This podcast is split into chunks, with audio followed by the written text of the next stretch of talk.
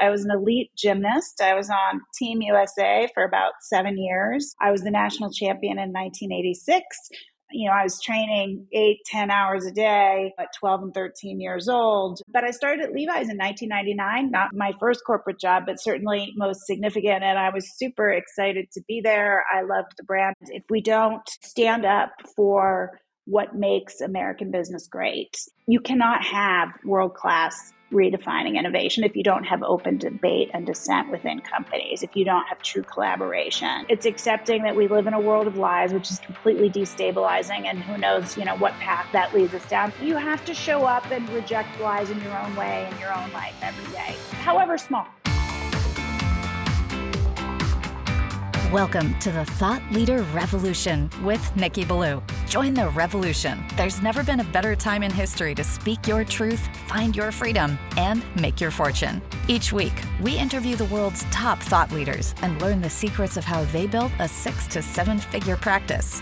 This episode has been brought to you by eCircleacademy.com, the proven system to add six to seven figures a year to your thought leader practice. Welcome to another exciting episode of the podcast, The Thought Leader Revolution. I'm your host, Nikki Ballou, and boy, do we have an exciting guest lined up for you today. Today's guest is someone who has been a leader, an innovator, a trailblazer in the world of business, and she's a woman of principle. I am speaking, of course, of none other than the one, the only, the legendary Jen Sey. Welcome to the show, Jen. It's quite an intro. Thanks for having me. I'm not sure I fit that bill, but thank you. you absolutely do. You're a very inspiring okay. human being, and it's an honor to have you here on the show. So thanks for being here. The folks who listen to the show tend to be entrepreneurs. These are the men and women who have the courage to dream and go out there and try to make their dreams come true.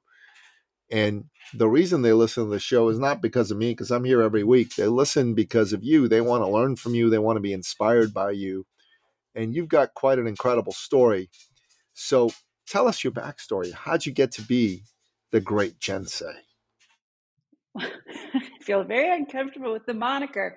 Um, let's see. I'll start at the beginning, but I'll try not to make it um, too too long. I'm old, so I have a lot of years under my belt. But I am. Um, I had a pretty unusual childhood. I was an elite gymnast. I was on Team USA for about seven years.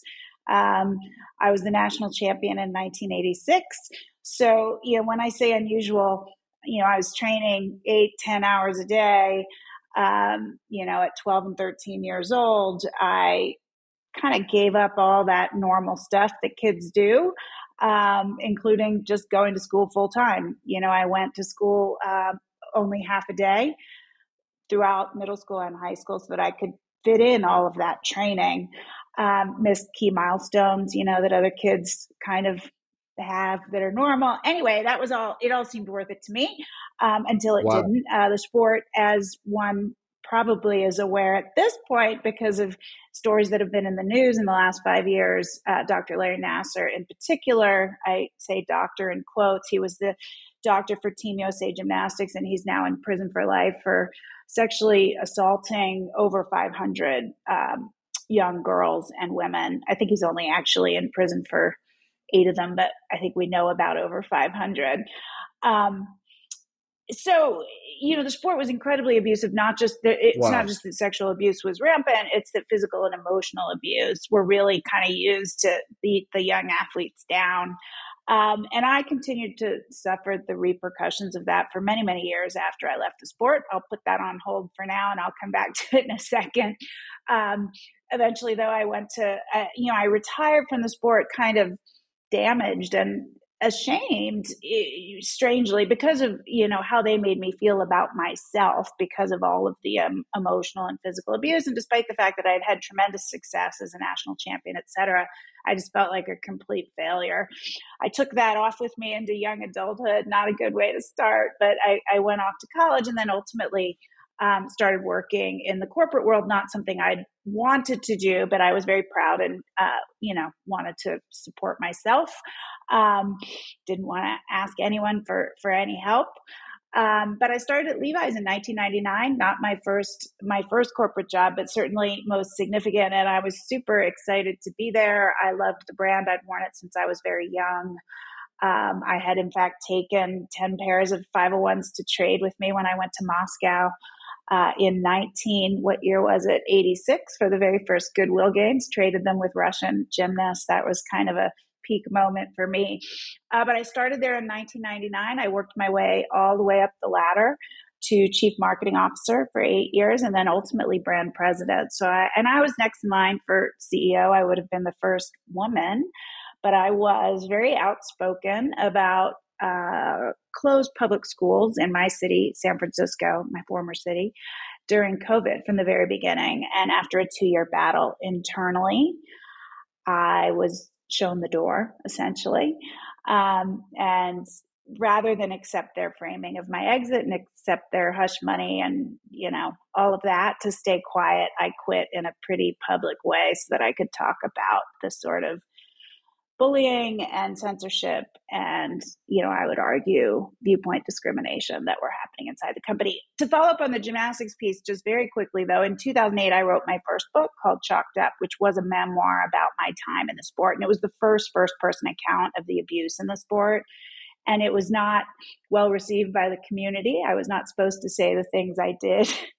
Um, so it was really my first um, kind of warm up at getting canceled and dragged across the internet. It took about 10 years for everybody to come around and pretend they'd always stood with me, um, you know, with the conviction of Larry Nassar. But they hadn't. That's okay. Someone has to go first. Um, so those are the, that's sort of my backstory. I think that hits all the high points. Anyway, that was my first experience of being, I guess, canceled. So I got a little bit used to it. Um, wow. I'm not often left speechless. You know, I speak for a living, but that left me speechless. You know, we're living in a time where not a lot of men are stepping up into these so fights true. the way they should be. Um, and I don't blame a lot of these men because they haven't taught how to be men. They've been taught how to be feminized little Nancy boys uh, and um, it's a fact. But it's taken strong women like you to step up. But you know, strong women like you still need their warriors. I mean, Queen Elizabeth I had Sir Walter Raleigh out there uh, taking the fight to her enemies, and that's what needs to happen now. I do another podcast for men called the Sovereign Man podcast, and I and I and I run a men's organization, and we're all about uplifting men and manhood. And one of the things that we tell the men in that group is, "Hey, look, we're here to help you be a better man, but being a better man, here's the secret: you got to do work. You got to look at where you're not being much of a man." and you got to do the work to be a man. And, and one of the things you got to do is stand up you know, you you were on my uh, friend and uh, co-author of my latest book, Wayne Allyn Root's TV program. And what's great about Wayne is he'll jump forward and he'll say what needs to be said. And he's been canceled a half a dozen times at least, kicked off of uh, conservative news outlets for speaking the truth powerfully. I mean, it just it makes me laugh. yeah. what you did was right you stood up for you for kids. And so i commend you for doing that. And i commend you for going out there and telling your story. And there's a lot of pushback right now that's happening against uh, groupthink and against people who have taken over iconic american brands. I mean i'm sorry i'm wearing a pair of levi's right now. I still love the jeans I do too. I just was having a conversation with someone last night. First of all, I worked there 23 years. So if you don't think I have hundreds of pairs, you're I mean, I have my closet is is full. I I still think they're the best jeans. I to me it feels weird to wear, you know, any other kind. So you have no complaint from me. I think they're the best jeans. So yeah, they are. But uh, the people that have, it seems like the the people have taken over the organization. Many of them don't have the courage of their convictions. I mean, you look at the story of Levi Strauss and how uh, originally he made his dungarees, as I guess they called them back then, for uh, the um, the miners in uh, California. Uh, I, I think he'd be rolling in his grave if he saw what these folks are doing today. Yeah, I mean, the story of Levi's is a story of rugged individualism. Um, it, it's a, it sort of, I think, at its best, represents the best of the American promise. You know, this sort of heroic, rugged individual, but also this this notion of inclusion. Everyone wears Levi's. It's really sort yeah. of remarkable. Everyone from you know cowboys to minivan moms to you know, hip hop artists and everyone in between. And so it really is this sort of story of we're connected through our difference in a sense. We all wear Levi's, yeah. we all wear them our own way. Um, we don't at Levi's or we I should not say we, they don't prescribe how they are to be worn. It's not about a particular look, it's about you and who you are as an individual. And that's what I always loved about the brand, which is very different than other kind of fashion and apparel brands. Um, yes. And I think that is why sort of this thread of rugged individualism that has always run through the brand, and I think embodied by Levi Strauss himself, right? This dry goods merchant from Bavaria, Germany today, came to California to make his fortune, and he made these very strong pants for miners. Their gold was falling out, falling out of their pockets. They called them coveralls at the time. Um, and you know patented the the rivet and this certain kind of fabric that made the, the pants stronger. And it really is this sort of american ingenuity and you know innovation and rugged individualism and optimism and all these things. It represents the promise of america and that's what i loved about it. And i think it's sort of why my story has resonated because it's such a violation of those principles. It um, it's real trespass. And it is i think a function of the cowardice in corporate leadership today. It, it, extends beyond corporate leadership, but that's the world I spent the last 30 years of my life in.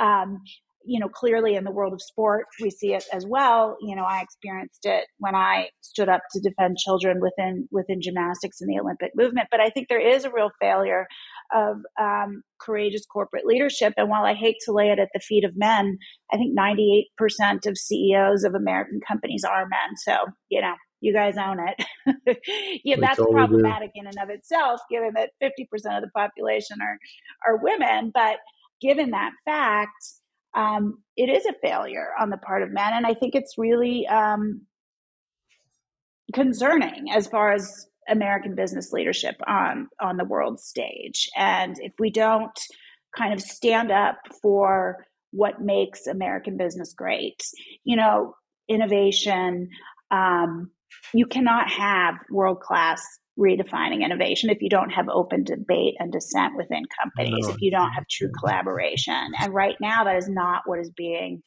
um, furthered. You have uh, distraction. Folks are not focused on making incredible product that brings val- that brings value to people's lives, inspiring marketing that brings people together, and financial discipline. Those are the things that make American businesses great and businesses around the world.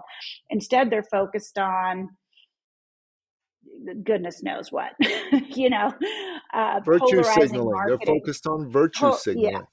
That that's correct. Polarizing marketing, virtue signaling. They're not focused on the consumer and what will bring value to their lives. And we see some really prominent businesses suffering for it. And I don't really see others taking the cue from those mistakes. I do think it will happen because at the end of the day, no matter what these business leaders would have you believe about how virtuous they are and you know they love the kind of praise from that quote unquote selfless virtue that they they like to project, what they really care about and they always will is the bottom line. And that is actually their fiduciary responsibility and they're violating that at the moment. And nobody wants to be Bud Light right now. So they will come around. At the end of the day, um, the responsibility and frankly, the the desire to make money themselves that will ultimately trump all of this.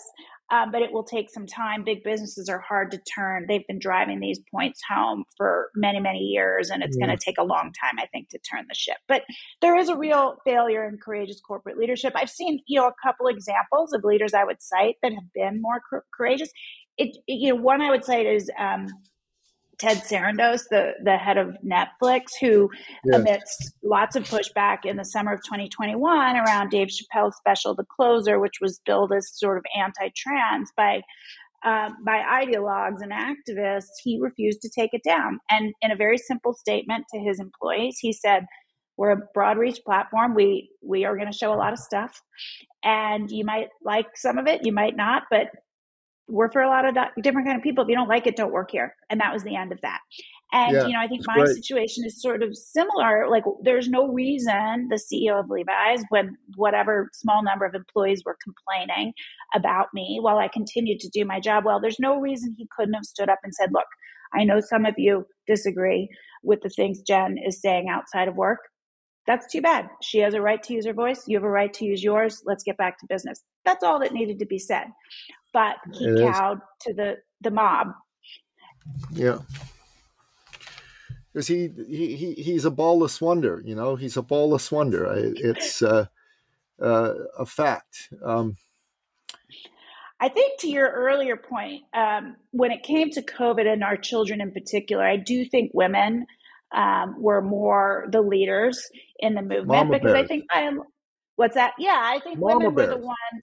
Yeah, we were the ones well, women generally were the ones left holding the bag. They were the ones who left the workforce in droves, who had to be home with children, managing their education. They've not yet returned to the workforce. Many of them, the you know employment gap has widened between men and women. Um, they're the ones that even when both parents work full time, take the majority of the you know childcare responsibilities, and so that just became crushing during COVID. So they were seeing it firsthand. They were seeing the way that their children were suffering firsthand, and they couldn't abide. And so the women were much more vocal. But I, I think it's interesting because women also suffer the slings and arrows of the social ostracizing, I think, more intensely than men. So, in many ways, it was more difficult for us, but we did it anyway. So, this is a fascinating conversation. It's going in a bit of a different direction than I imagined it would, and I'm fine with it. Um, I'll bring it back to the business direction a little bit later because I really am enjoying this. But I think what happened during um, the lockdowns is many parents started to see what was happening in schools to their kids. They started to see the ideological indoctrination and they were horrified by it.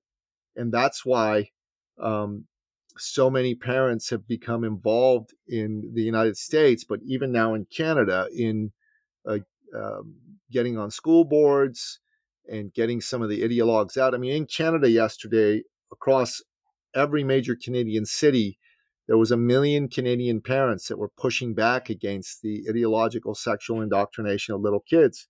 You, you know, Bill Maher, you know, I, I'm a I'm a libertarian, right wing conservative man. I think the great Ronald Reagan is a squishy moderate. Just so you understand where I'm coming from, okay? yeah, we probably come from different sides of the fence on this. Yeah, yeah. But just so you understand, I'm as hardcore right wing as they come in these certain issues, but libertarian from a very libertarian perspective. I like a Tucker Carlson's uh, thinking is very similar to my own. Uh, but um, what what uh, what what was happening was uh, a lot of parents uh, just were like, "Hey, no more. We we don't want this for our kids." And I've always been one to say, "Live and let live." Growing up, uh, one of my two best friends came out to me as gay, and uh, I knew he oh, was gay yeah. well before he came out to me. And he, I'm from Iran. You know, I don't know how much you know about Iran, but I not do. exactly known for tolerance of yeah. gays, right? no, not exactly not like very... a bastion for that. So yeah, not tolerance for women or gays, right? Or a lot of things. But yeah. Um, my buddy said, I'm, he said, I, I got to tell you this. And I go, yeah, I know. He says, you do. He says, I thought you were going to hate me. And I said, no, man, we're, we're, we're pals. We're brothers. I said, you know, I'm not. He goes, yeah, I know you're not. I go, then we're good. no problems here from my point of view. Right. I'll respect you, you respect me. Sounds right. This guy killed himself over being gay. He oh at some God. point could oh, not handle it anymore. Sorry. Thank you. But you know, it, it's I had no idea he was in that kind of mindset. I called him one day. He wasn't answering his cell phone. And oh my goodness! Three days in a row, he always called me back, and I'm like, okay, what's going on? And then I I, I called his. so this was the interesting part. He was dating men and women at the time. So I called the woman he was dating at the time, and um, I said, "Hey, where's Damon?" She says, "You didn't know?" I go, "No." She says, "He killed himself." I'm like, "What?" Said, "Oh my god." She said, "Here's the note." So she read me the note, and I'm like, "Oh Jesus!" And live and let live's important. Helping somebody who's dealing with understanding their own identity and giving them all the space in the room to do that's important. But right. going to impressionable little kids and telling them you're this, you're that, and and and trying to make them see things when they have no clue what the world is all about. They have no clue what their sexuality is all about is insane. Little kids should not be talked to in that fashion. And I think it's a good thing when parents stand up for their little children, you know? Uh, there are two people that are good friends of mine. Uh, one's uh, daughter transitioned into uh, being a boy, and one's uh, brother transitioned into being a, a, a woman. And it was um, it was a tough decision for both of them. They went through a lot of uh, uh, support. They went and they saw psychiatrists, all of that stuff. This was before all the craziness took place. This is like 15 years ago that all this happened, right? And nobody had any issues with these folks. Everybody loved right. them. Everybody supported them. What's happening today is absolute insanity. It's it's like there is this, an agenda designed to weaken the family to not to to to make women feel unsafe in certain spaces because what they're allowing folks to do is they're they're allowing really messed up damaged men to say i'm going to pretend i'm a woman i'm going to go into sports i'm going to physically beat the crap out of women or i'm a i'm a man who's a rapist i'm going to go into women's prison now and pretend i'm a woman and i'm going to rape the women prisoners in there what the hell is that all about that's craziness yeah i think and i have um friends, I guess they're former, they don't like my COVID views, um, friends who have children that transition. And it was quite a while ago, like you're saying. And I think no one really, you know, had any issue. I think the difference now um, is we're being told that we have to sort of submit to a lie, that there is no such thing as biology that that is just sort of fundamentally unfounded. You are who you say you are. That wasn't true 10 years ago or even 15 years ago. Not broadly, right. maybe sort of deep within psych profession, but not not broadly. We weren't told. And in fact, when you when you talk with um, some folks who are older, you know, more in our maybe age cohort, um, yeah. they would say they're transsexuals, not transgender. They have a disorder that you know they're more comfortable living presenting as as the the the biological as the sex that is opposite of the one they were born with. They don't believe they believe that there is such a thing as biology and and, and sex and gender. Um, they they don't believe they actually are the other sex. They just feel more comfortable living and presenting that way. I think everybody exactly. was was absolutely fine with that. But this notion that you have to agree that there is no such thing as biology and therefore, if you say you're a woman, you are a woman. You must be allowed in women's spaces. You must be allowed to compete in women's sports, et cetera, et cetera, et cetera. that, that is where I think people become very uncomfortable because we're being told we need to kind of submit to a lie. And that's very destabilizing. And I think to bring it back to some of my, you know, earlier advocacy, you know, if I just look at gymnastics, the lie I was forced to carry was that you know, abuse was tough coaching. It wasn't tough coaching, it was abuse. And it's a bright line. And I refused to carry it at a certain point. It took me 20 years until I was 40 years old to say, you know what? No, I'm not accepting your bullshit lie anymore. You are abusing children. Um, I think that's the thing that kind of that's the thing when I'm confronted with, especially as it pertains to children, that I just sort of have a hard line. And when I when I look about COVID and the, the closed schools, from the very beginning, it was known that this was um, a disease that impacts older people not older exclusively people. but almost exclusively almost and that children were yeah. yeah almost exclusively i mean i think the average or the median age of death is is is above the average life expectancy in america yeah, 81. so you know clearly 81. yeah and that was true from the very beginning from the princess cruise line from all of it and so this the lie that underpinned uh, school closures, which was everyone is at equal risk. Not only is everyone at equal risk, but children are super spreaders. Children are resilient. They will not be harmed by these closed schools. There are so many lies that we were forced to accept. Um, and obviously, none of that was true. Children have been harmed. The educational setbacks, um, the emotional, psychosocial development, all of it, we're going to continue to feel the repercussions for a generation. And I just was like, I'm not accepting this lie. If we accept lies, and the policies that come from those lies it just tremendous harm is ultimately done and i think these are yes. three examples of that and i it, for me what's at the core of all three of these things is there is a lie at the center of it and you cannot accept it and you should not be shamed into accepting it Amen, no matter sister. what they call you so um, you know i was called a, a grifter and a liar in gymnastics i was called a a, a, I've been called a grifter and the sort of COVID dissenting as well, but I've also been called a racist. Like it's it's crazy. There's a a racist. It, it was it was harmful to the the poorest children to keep the public schools yeah. closed.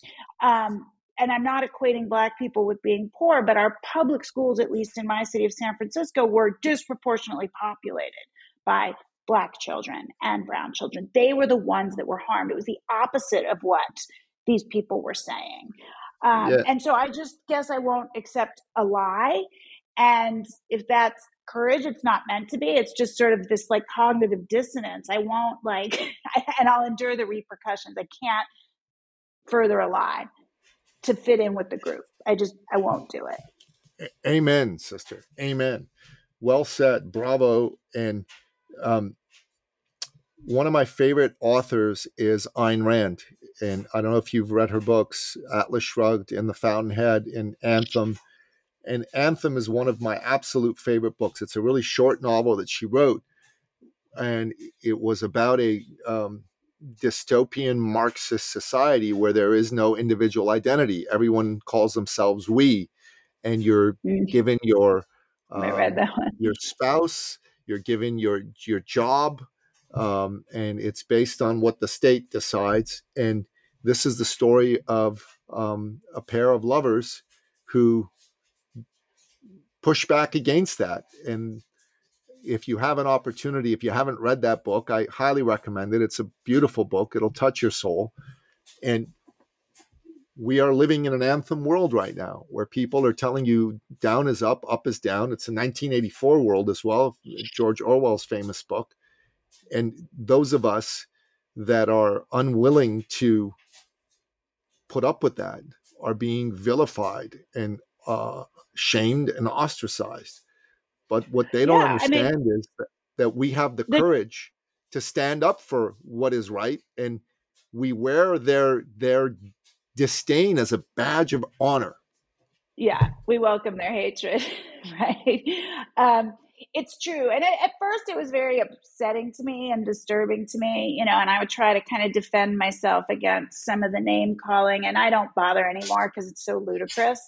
And I, I, do firmly believe that truth outs in the end. I think ultimately it's unavoidable um, that the truth makes itself known.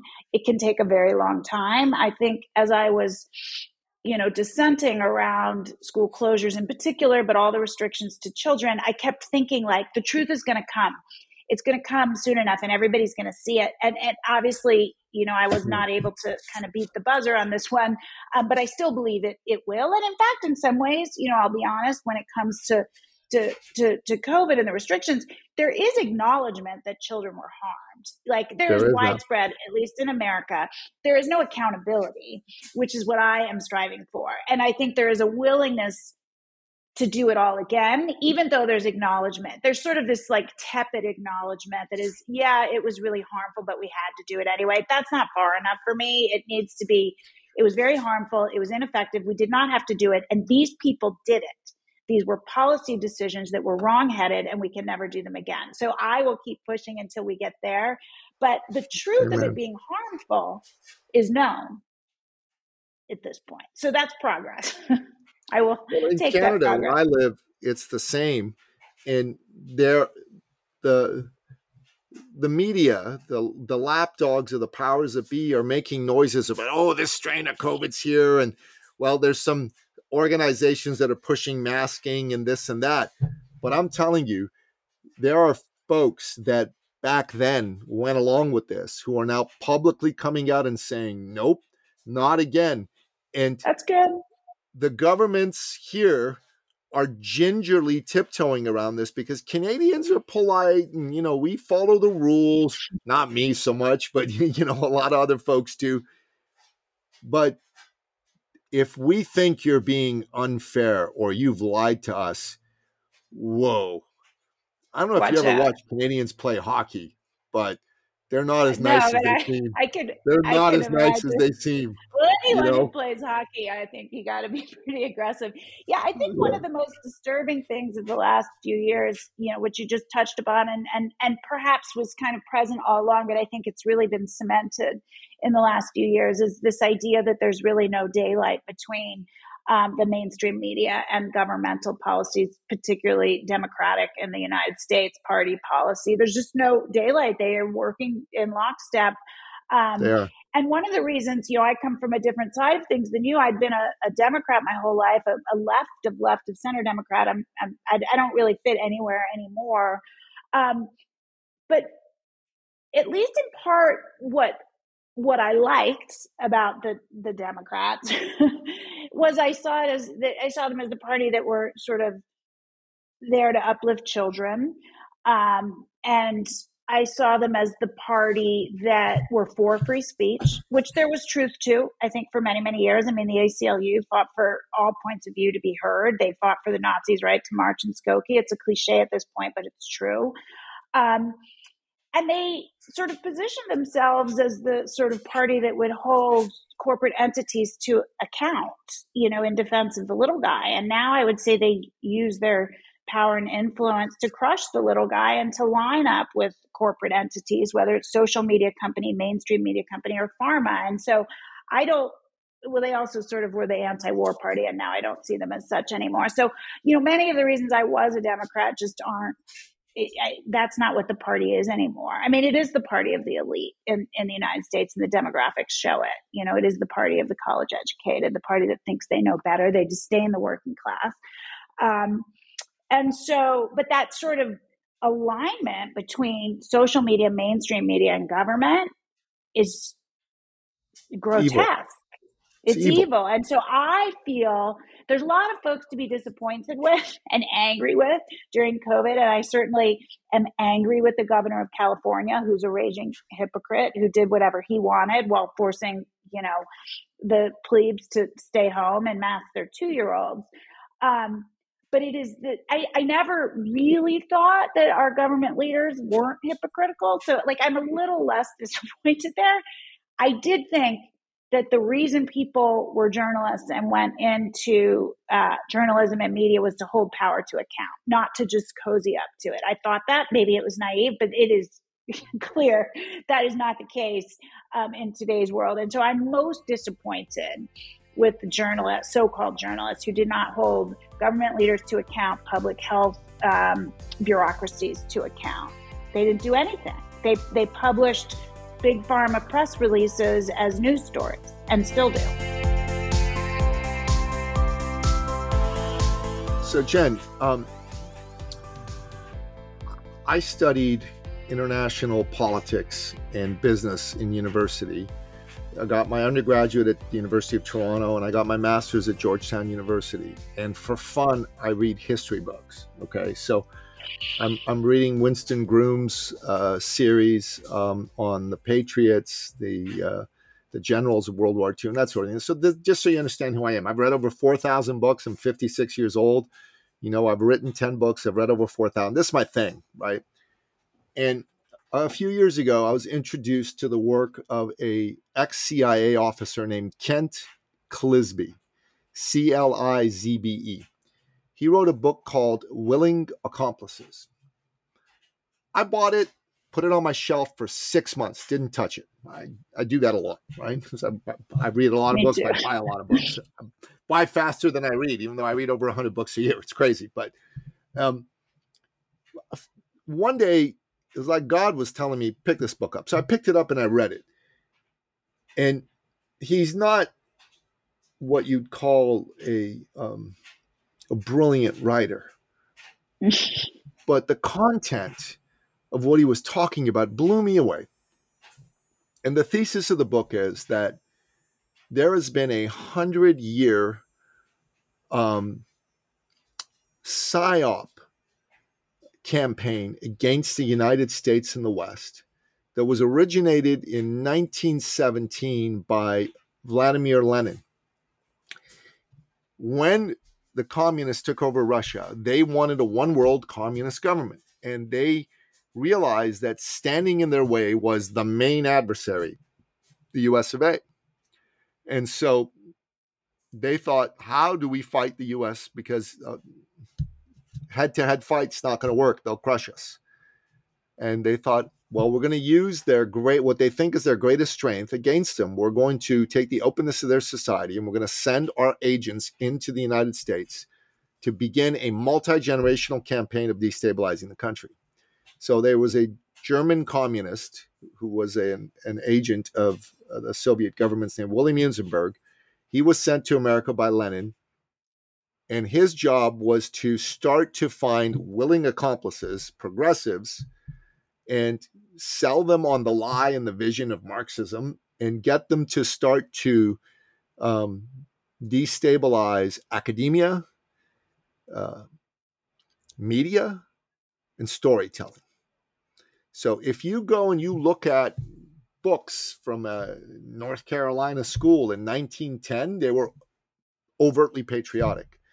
Books in a North Carolina school today are overtly anti American. Movies mm-hmm. In the 1910s, 20s, 30s, 40s, 50s, patriotic.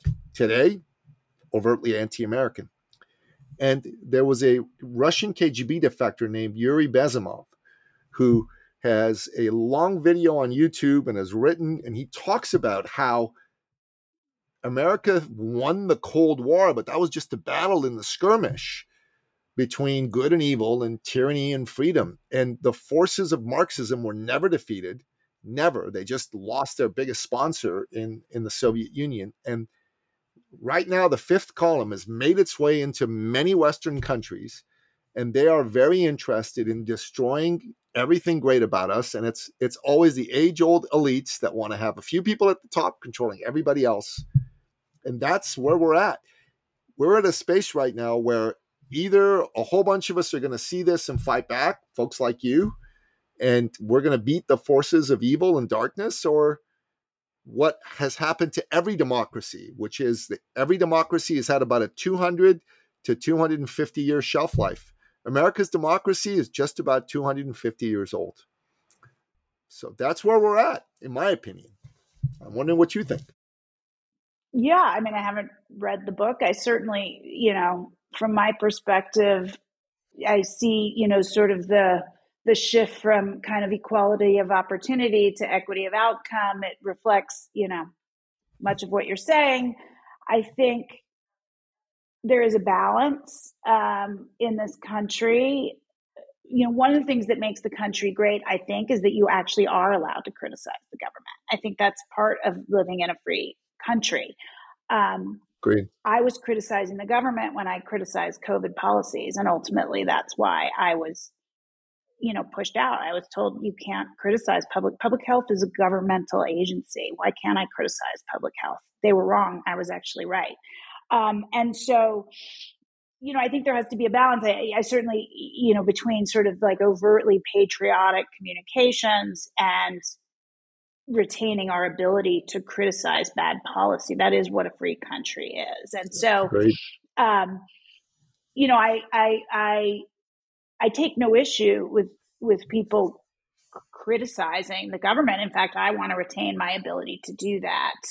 What I am concerned about is what you describe, which is um, you can sort of criticize its execution and its application, but accept the premise of the vision and that we've not always succeeded in living up to it. And we want to make that better. It hasn't, you know, the promise has not always been there for everyone. You know, slavery, women didn't have the right to vote, you know, all of those, all of those things. But the promise of America, um, I think, is worth fighting for. Yeah. Um, you know, so anyway, I sort of took a turn there, but I, I, certainly see and observe much of much of what you're what you're talking about, and sometimes I feel like I'm living in that um, short story from Kurt Vonnegut called Harrison Bergeron, where sort of everybody needs to be made equal by kind of dragging everybody down. Um, wow, it's concerning. Yeah, and and yeah, there's no question. But you know, when voices like yours are out there, I think that's powerful. That's important. So yeah, what I tell people, sorry, is because eh, you know I think look, it's not um, appealing to blow up your life in the in the way that I did, and and to say that I didn't is is is false. I, I completely did. This is you know.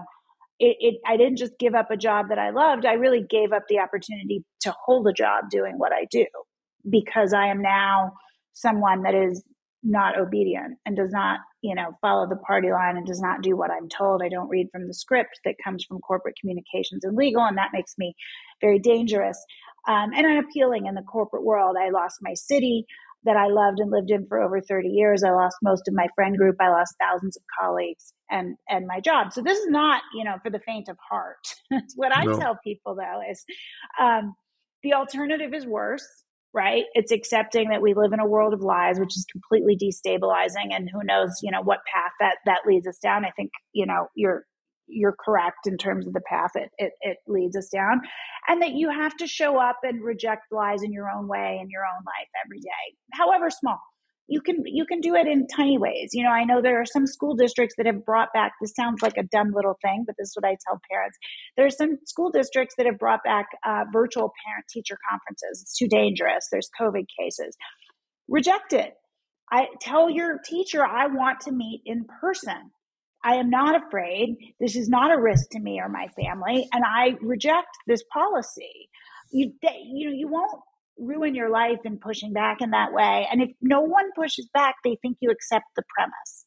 You can't accept the premise. You can't, uh, you know, accede or concede to their framing of an issue because it's agreeing to a lie. And so I just tell people every day in your everyday life, challenge, ask questions when something doesn't make sense. And I think, I think that together, that's really, when we all do that together, that's powerful.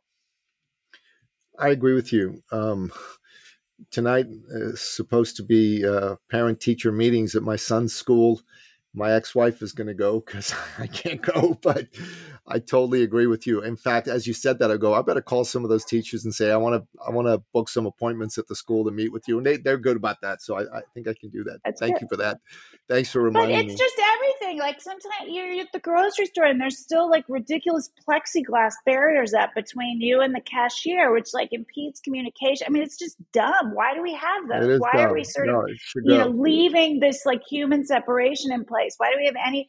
I mean, there's some doctor's offices that still have dirty pen. You know, remember the clean pen, dirty pen thing during COVID? Yeah, oh like, God. like a pen was so toxically infected, you had to put it in the dirty pen yeah. bin. There's some places I go that still have that. Like, ask why. Point out the absurdity. You have to sort of. Yeah. You have to not accept. Um, the the lies and untruths otherwise they take over. And I, I just find it to be completely destabilizing because if we it accept is. small lies we'll accept bigger ones. And that leads us down a really uh, harrowing path, path, in my opinion. So um jen i i want to just say this like as i'm listening to you i'm thinking to myself one of the things that i, I have wanted to do since wayne and i wrote our book our, our two books is I want to do some consulting with some organizations that have realized that, hey, we don't want to be the next Bud Light. So, how to de-wokeify your company marketing so you don't lose half your customer base and you don't lose billions in, in value. And I think not to just, myself, it's not just marketing. Let me be clear. It's employee sure. practices as well, which are a huge yeah. distraction. You know, if you're spending yeah. half your time in um, anti racism training and you're made to feel afraid to speak because you might say something that would have been fine yesterday, but today is not, then you don't have collaboration innovation. So I, I, I agree that the marketing is the most sort of obvious example, but it's the holistic practices within the company that I think are also um, problematic and driving a lack of focus on what makes great products. Well, I'll tell you something. I think this is an opportunity for for an organization to help some companies that might be willing to start to to behave with a bit of courage and this is something that you know I, I, do something else for a living but this is something i'd like to do and i'd i'd, I'd love to offline explore this conversation with you because i think you've got a, a unique incredible ability to speak to this and i think there's companies that would be willing to to say yeah we need to do something about this. I really believe that. Yeah. I think you're right. I think it is an opportunity. I've contemplated it. I think what people don't realize is even though I just said it, you know, people think that CEOs are sort of they're courageous, they make tough decisions, they certainly present themselves that way. My experience is that is largely untrue. Um, they do not build teams of, of rivals. They don't build teams of people that challenge them. They build sort of yes men teams. And, and right now, they've elevated within a lot of these companies the function of HR as well as corporate communication, which I do not think should be elevated. Those are support functions. No. And I will tell you, in a lot of companies, those two leaders are in the CEO's ear and telling him, you can't do this. If you don't do this, if you don't take the stand, every employee is going to quit. This is a lie. But they're, that's, that's what they're being told. And they're heeding the advice of people that are giving them terrible business advice terrible business advice. Terrible they're too cowardly. Advice. They're too cowardly, and I think not independent minded enough to think about it differently. And if they had somebody else in their ear yeah. saying, "Do not do this. Stand up now." Push back, tell employees we're getting back to business. We're going to focus on product. We're going to focus on great unifying marketing and financial discipline. All that other stuff, we're not doing it anymore. Go be yourself outside of work. Be whoever you want to be. I'm never going to interfere with that come here and be ready to do work. Oh, and by the way, get your ass back in the office. I mean, no one's telling them that. They're all afraid of the employees. But, but, listen, I get that. And I 100% see that. And there's a lot of lack of courage. But out of the work that I've done with men, okay, and, and I'd love to chat with you further about this offline if you're open to it. There, there's a desire among men who are being cowardly to not be cowardly. John Eldredge wrote a book called Wild at Heart for Men. He's a, he's a Christian author. And he said that every man at his core, there's a part of him that wants an adventure to go on, a battle to fight, and a beauty to win. That's what all men want. And there's a way, you're a marketer, there's a way to speak to that. There's always a marketing job required to get the mm-hmm. attention. We're not going to get every CEO, but I bet you this if we get five CEOs of companies, five out of 5,000 big American companies who are willing to do this, hey, that's a fantastic business opportunity. But once they do this and the results start to go, the rest of them are going to fall in line.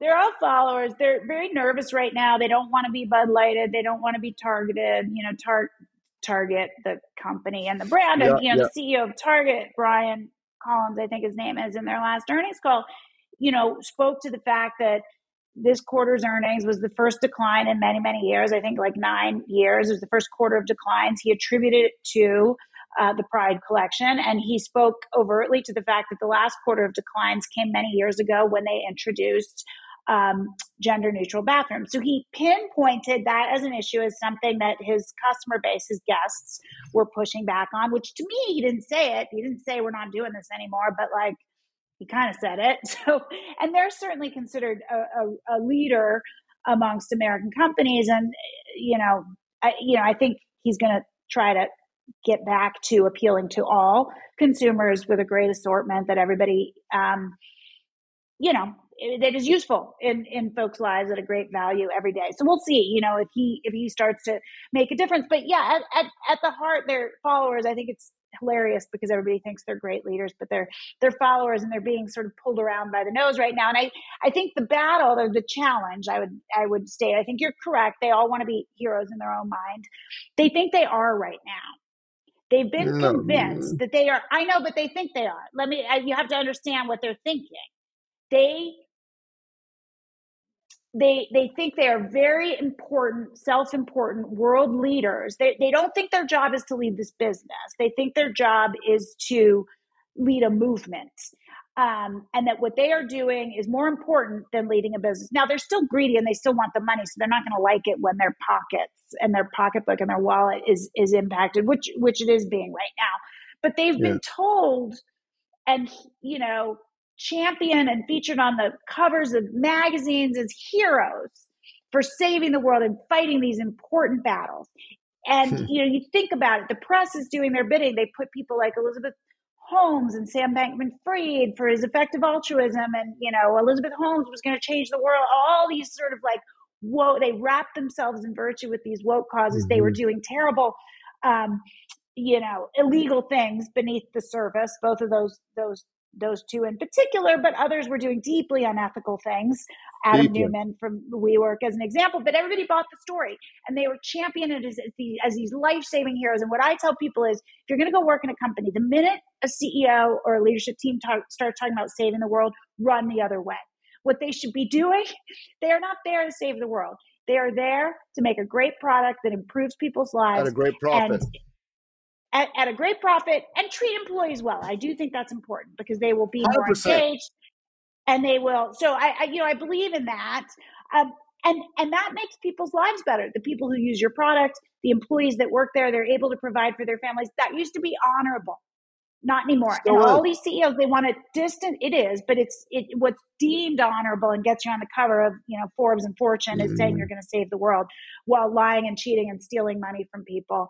Um, the press has been duped by these people. Again, it's another example of this sort of no daylight between. Um, the, you know the press and and business they want access to these CEOs so they wrote these, write these glowing puff pieces rather than investigate them and they should be investigating them but they want to distance themselves from the you know, Wall Streeters and oil barons of the past by wrapping themselves in virtue. They think they are brave. Our CEO at Levi's always said, I take the harder right over the easier wrong. It's a lie. I want to show you something because this is kind of some of the work I do. Um, we talk about the purpose of business is to solve acute problems for wonderful people, and that gives them a right to make a profit. That is the yeah. only purpose of business. There is no other purpose to business. Now, you as an individual may have a life purpose. You may want to see less environmental pollution. You may want to clean up the oceans. God bless you. Good for you. I'm actually for cleaning up the oceans, man. That microplastic crap in fish is not good. not good at all. So I'm all over that. But your business's job is to do this. And I also do want to say this I agree with you. Everything you say is correct at a macro level. But all you need is five people, five people who I say, you that. know what? There's something to what Jen and Nicky and Wayne Allyn Root are saying. Maybe we should look into this. And all you got to do is help stiffen the spine of somebody. And inside inside our men's work, um, you know, I, I like to quote Edmund Burke, the only condition necessary for the triumph of evil is for good men and women to stand by and do nothing, number one. And secondly, um, a part of how we develop men and uh, make them more manly, because frankly, we're missing manliness in the world today, and that's not good for the world. It's not good for anybody. Is we get them to we get them to do more of what they say. The basic thing is say X, do X, say X, do X, not say X right. and then change your mind when it's yeah. inconvenient. In fact, we say the mark of a man is he'll do what he said he was going to do, especially when he's got a better That's offer hard. somewhere else and it's inconvenient for him to keep his word. That is a man you can count on. And it's my belief that there's people that are going to be open to this message. Not everybody, there's a lot of people that are going to go, oh my God, you're terrible, you're racist, you're sexist. I get called sexist all the goddamn time, you know, for for doing something for men, but I don't care. Call me anything you want. Uh, you know, as far as I'm concerned, it doesn't bother me. Uh, I think the world needs voices like yours. You've got a lot of guts, you've got a lot of courage there's a lot of smaller brands that are coming out there trying to do something that's uh, supporting freedom, supporting America. Uh, you know, uh, Jonathan Isaac, the NBA player. I don't know if you you know about know his John. brand, I know United. Um, I love what he's doing. His yeah. clothes don't really appeal to me. God bless him, but I go, man, if you very, if you ever make hundred percent cotton jeans, and I'll yeah. buy. you know what I mean? Yeah, it's definitely a very useful streetwear message. Look, there's room for um, uh, all sorts of upstart brands. That uh, you know, I think there's there's two things I think need to happen and, and will happen. I think large brands need to come back to the center, and by center, I don't mean centrist politics. I mean product, unifying marketing, and financial discipline. Like, leave all the other stuff out. Just talk about your product making a great, amazing product. I mean, part of the problem with Bud Light was not just the polarizing me- message, but the fact that the product is utterly undifferentiated. So it was super easy for people to switch. You know, Nike has put polarizing messaging into the marketplace. People aren't switching. That brand continues to grow because their product is pretty great and differentiated. And at the end of the day, nobody wants to give it up. Nobody wants to give it up.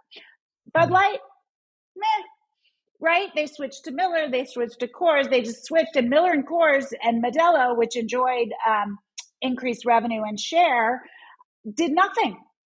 They didn't change their marketing. They didn't go right. They didn't. They didn't do anything. They just sat there and enjoyed the sort of the, the benefits. So I think the larger brands are just going to kind of get back to focusing on product. But I think smaller brands, there are going to be very left leaning, quote unquote, progressive brands that continue to appeal to that sort of base. And that's fine. That's their base. It's a small brand. They can do that. And I think they're going to be these other sort of upstart brands that push back on that and challenge it and appeal to people who appreciate freedom or even you know more conservative values than that i think right now the problem is a lot of these parallel economy brands as they call them they have an idea but they don't have great product and at the end of the day no matter how much people love the idea, if your product is crap, no one's going to keep buying it. So, um, you know, we need people, we need to make great product if we're going to do it this way. I 100% agree with you. So, um, when we're off here, I'd like to get an, an, address and I want to ship you Wayne and I's book. I'd like to sign it for you and send it to you. But um, good product, great product is super, super important. So, one of the books I included in the book um, grab it, is Emerson Knives. Now, Emerson Knives has an apparel division as well. So this is the wonderful book. I'm promoting my book, although we should promote your book here today. We're going to make sure that we do that before you go.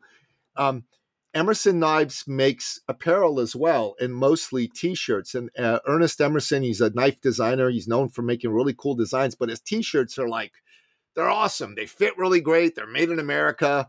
Uh, he's got really cool graphic designs and messages on them.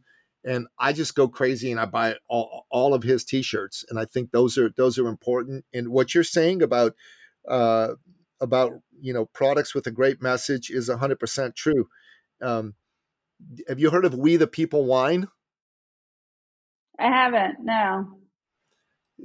I'll check you ought to check them out. Um, they they've got some ads on YouTube, and what what put them on the map was they had an ad uh, where Ronald Reagan was narrating, I think, his farewell address, and there was pieces of it where he was talking about freedom and the people who didn't believe in the promise of America and why he still did and why it was still the shining on the hill. And they put some really cool uh, music with it. And you watch that ad. I don't I don't drink. I've never had a drop of alcohol in my life. So I want to go buy a case of wine and give it to all my friends just because of how good a job these guys did with it, you know? But see, well, and I have no idea what this brand is. If the wine's not good, you might buy that case of wine and then your friends are going to drink it and be like, this wine. I don't know if it's good or not. But it, my point is, I think there's a lot of folks starting these businesses and brands and they're inspired and swept up and they want to provide an alternative for their friends who don't feel welcome by, you know, yeah the the causes that these other brands are supporting but then they did they need to take the time to make the product great. Otherwise no one's going to drink crappy wine no one's going to drink at the end wine. of the day. No it's true. You, you know what? I don't want to buy nike but sometimes i have to for my kids. I don't buy it for myself anymore but i definitely buy it for my kids because yeah. that's what they want to wear. So i get i get what yeah. you're saying. So jen um what how can people kind of engage with your message? Have you got a, a, second book out? Tell us what's what what is going on in your world. How do we support you and what you're all about? Yeah, I, well, I've written two books. The first was in 2008. That was about um, gymnastics, and that was called Chalked Up. And the most recent book, which was written less than a year ago, is called Levi's Unbuttoned, and that's really about my corporate career. Um, it's not exclusively focused on you know the last two year struggle I had at Levi's. It is about you know the challenges of, of coming up in the corporate world and retaining your voice and your integrity within that world the challenges of being a woman in corporate america in the 90s and 2000s it was not without challenge. I you know one of the points i make is it has gotten a lot better for women. I think pretending that it hasn't is ridiculous. It's a lot better. I can yeah. tell you horror stories from the 90s about what sure. it was like. Um, and you know it's it's a memoir but you know ultimately it, it is about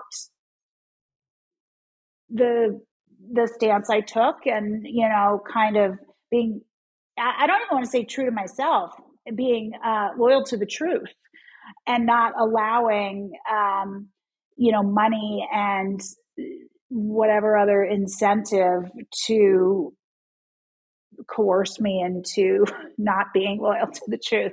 And like I said, there's risk that comes with that. And I hope, I, my hope is with the book, it's called Levi's Unbuttoned. You can get it wherever books are sold, is it inspires people to, you know, stand up and, and speak the truth and push back in their own way every day because I think there's a lot of people that see it. I think most people have, you know, decent common sense, but they're too afraid. Um, and you have to not be afraid because like i said the alternative of being ostracized you know the alternative you know is so much worse. You can handle the yeah. ostracizing. You can handle the name calling. And the fact is if everyone who sees the nonsense stands up and says this is nonsense, then we're the majority. And at that point, it doesn't matter what they call us anymore. So I just want those people in the middle that are too afraid to stand up and, and speak truth to power because we need you. Um, anyway, you can buy the book wherever books are sold. And then I also write a Substack, as I guess one does in the world today, which yes. um, is called Sey Everything. But you can also just find it under my name. My last name is S E Y. Yeah, I'm um, I'm going to get your book myself, and um, I'm good friends with uh, some folks at Rebel News, which is the biggest alternative media outlet in Canada. Um, so if you'd like, I'd love to connect you with those folks and, and get you a hearing. They're really supporting sure. Tamara Lich uh, of the Freedom Convoy in a big way. Um, you should be on Valuetainment and Patrick Bet David's podcast. I think he'd love you. I think you should be on the Megyn Kelly show, the Dave Rubin show. I've been on, I've been on Megyn Kelly several times, um, not on Rubin. Yeah, Megyn Kelly twice. Once for the entire episode right after I resigned. She was the first show I did, and she was oh, nice oh, wow. enough to blurb my book. So yeah, she's been a huge supporter. Um, but some of the others I have not and would, would love that if you uh, well, have any. I am uh, not connected connection. to Patrick. I don't know him well. I know Kayvon Comedy, um, who uh, is uh, occasionally on the show there, and I know. I, I, I, do know Patrick's Booker. I don't know him well. We tried to get our, uh, us on the show, but I guess the Bud Light moment passed, so they moved on to something else. But I think he'd like yeah. to listen to you. Megyn Kelly knows him well. She's had him on the show a few times. Yeah. So if you're connected to Megyn, that might be the way to do it. That's one of the things I teach. One of the books I wrote is about how to go through your network and get to to meetings and business yeah. and whatnot. It's I love doing that. It's a lot of fun, and I I, I like yeah. coming up with strategies for it. I will do what I can in that regard, but if you've got a good relationship with Megyn, she could she probably has Patrick on speed dial on her cell phone because they've been on each other's yeah. shows a few times. Um, but I'll tell you the the Jen Sey story is powerful. I am honored that you've come on the show. Thanks for taking the time to uh, share some of your ideas. And we debated a few issues. We didn't agree on everything, but we agreed on most things and on the important things, which is. Well, I think that's an important point. Uh, sorry, I, one of the things I, I, you know, I've been welcomed by the right and conservative media and libertarian. That's fine, and I, I share some views, and I, um, I don't share some others, and and that's fine um, I, I, we can talk to people we disagree with, right? That's fine. Yes. We can come together on the things that we do agree on, and we can decide to still be respectful on the things that we don't. And I, I think that that's what's so important. I mean, one of the things that got me in a a heap of trouble at Levi's, which I didn't mention, which really sort of set the whole thing on fire is I appeared on, on Fox News while I was still employed there on the Ingraham Angle um, in the spring of 21. And that just drove people crazy. And they said, employees said, I don't disagree with anything you said. I just disagree with where you've said it. Okay. So now we deserve to be, you know, we are undeserving of employment if we talk to people that disagree with us on some issues. I mean, she was great on COVID. She was great on the schools issue. She was the first um, national news pundit personality to actually push back on the madness, the very first one. So I don't care if I disagree with her on other stuff. Fine. So we disagree on other stuff. Why can't we talk to people we disagree with? Why can't hmm. we be friends with people we disagree with or be married to people we disagree with? Like, it's just so nuts. Um, and so I'm just sort of reinforcing your point that I think that that we have to demonstrate those behaviors that we can in fact have respectful debate. We can elevate debate and dissent again in this country. Uh, we can talk to people we disagree with and learn something. I'm going to call this episode Loyal to the Truth. That's one of the phrases that you said that I really liked. I wrote it down. And um, for whatever it's worth, Jen, um, I, I, I'm, I'm a fan and a supporter of what you're, you're trying to do out there. And I'd love to chat with you about getting to some of these CEOs and finding if we can find a couple that are willing to entertain the conversation because I think they need it. And I think that they do need it. I think it could be a good business opportunity. I, I think we can make a couple of dollars from it. But I also think that if we get one or two corporations to do it and we have a positive result, i.e., not everybody quits. And in fact, right. you you get some really good employees coming to work here because they're like, oh my God, you mean I can actually be myself and not worry about walking on eggshells every minute? Sign me up. Yeah. And and and their um their sales numbers go up and that's their, right. That's and the key. their um and their stock price goes up.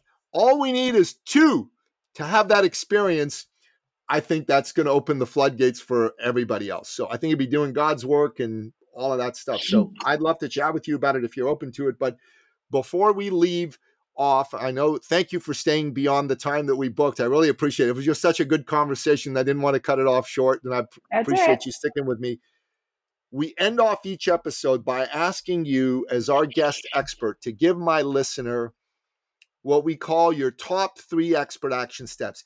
These are your three best pieces of advice to help people live with courage, go after their dreams and be of service to the people that they aim to serve. This includes their consumers, this includes their employees, this includes their families. What say you? Yeah. Um, good question. I think the first is listen to that voice inside of you that knows the truth. Don't get confused by all the garbage. Um, you know, I don't need to be a doctor to know that it is not fair to have biological males compete in women's sports. I don't Amen. need to be a doctor to know that. So, you know, seek out information always. Oh, this is my second one. Always be willing to take in new information and to change your priors because you've learned something new. Um, I think that's really important to always, always stay open. But um, it's in service of of truth, not in service of supporting experts. So the first is sort of listen to your gut, always be willing to change your priors and seek out new information. And the last one is, you know, behave online, behave at work, behave in the world as you would always in real life.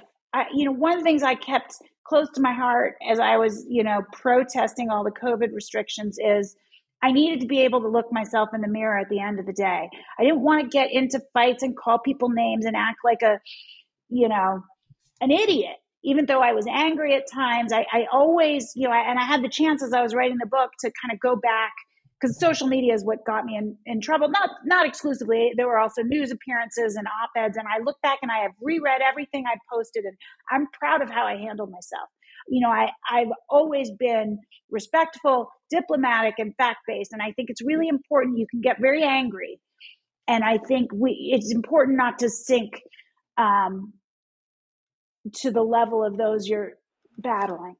stay above the fray and always make sure you you're proud of yourself in how you conduct yourself i like all of these expert action steps but i really like the last one and i'll tell you why before we wrap up so I used to be a, a top fitness coach. I worked with Olympic champions and world record holders. In fact, my better half is a three time Guinness World Record holder. She's run 12 hours on a treadmill three times and set world records. It's, I know, I know, I know, I know. Everybody reacts like that. I did the first hour the first time with her, and that was it. Honey, you're on your own after that. so, but that was me. And um, when I got out of that field and I got into the field of being uh, an executive coach and advisor, um, a switch flipped. And over a 12 year period, I gained 50 pounds. So I went from being one of the fittest men on the planet to being a fat man. And, uh, anyways, this year I made a decision that uh, I was not okay with that anymore. And I yeah. stopped lying to myself and saying you can change this anytime because you know what to do. I said you were a trainer, you're not one anymore. Hire somebody. So I hired a guy and I made a decision to listen to this fella's coaching. I dropped 58 pounds. So I'm back to being really wow, fit. Congratulations. Thank you. Thank you. It's great. What that opened up for me though, as I thought this is the biggest result I've attained easily in a decade for anything, right? outside of you know raising two awesome sons that aren't uh, that are honorable men and good, strong, tough young men too. So I'm proud of that too. But I thought to myself, well, what changed here is I got out of the bad habit of eating bad food and too much of it. And I got into the habit of eating the right food and just enough of it. And I thought, well, what do I need to do differently in my life? Well, what I needed to do differently in my life was realize that there's a part of me that was prone to emotional outbursts. And I would say, oh, I'm Persian. It's what we do. We're hot blooded. But that's an adolescent's point of view.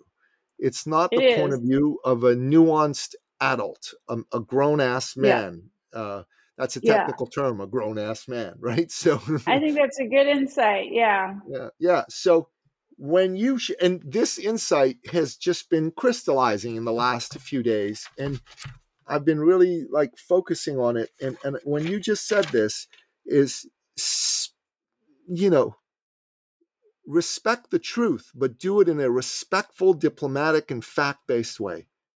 I'm just thank you for that message. It was very powerful for that to be confirmed to me by you by god through you today. So thank you yeah, I mean, I think generally, look, I think women try to be bridge builders. I think this is also why it's harder for women often to kind of stand up and they, they, they they're you know group creatures by nature we're the ones ostracized from the community when we when we stood up for our kids during covid um, and so maybe it's you know and one of the ways in corporate america i was trained like i said i came up in the 90s and 2000s like it was not okay for women to go in and be like tough like you had to whatever you had to couch your words you had to make him think it was his idea like all this stuff you know you couldn't come in and say this is what we're doing you had to kind of you know make your boss feel like it was his idea. Sure. I'll just leave it at that. That was like but, my mom you know, with my dad when we were growing up.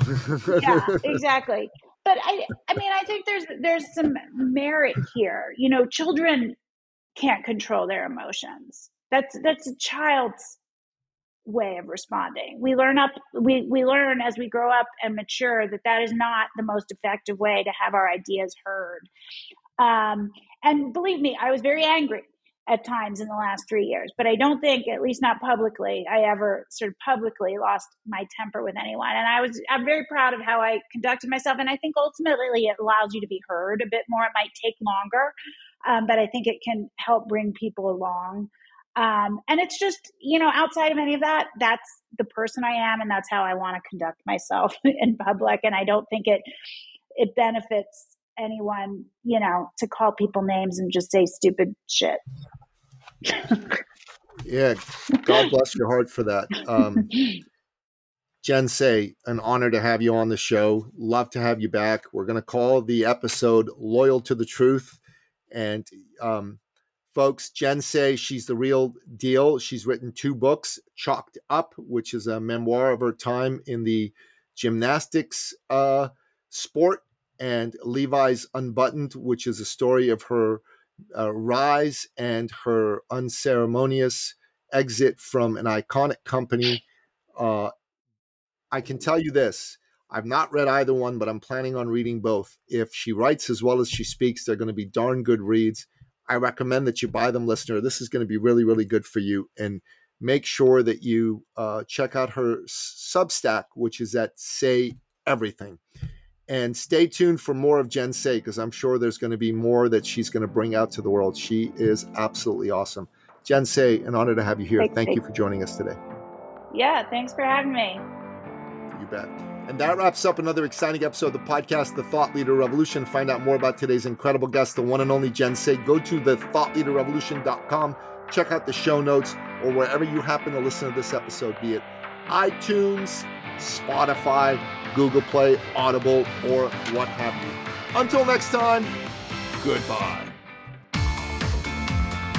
This episode has been brought to you by eCircleAcademy.com, the proven system to add six to seven figures a year to your thought leader practice.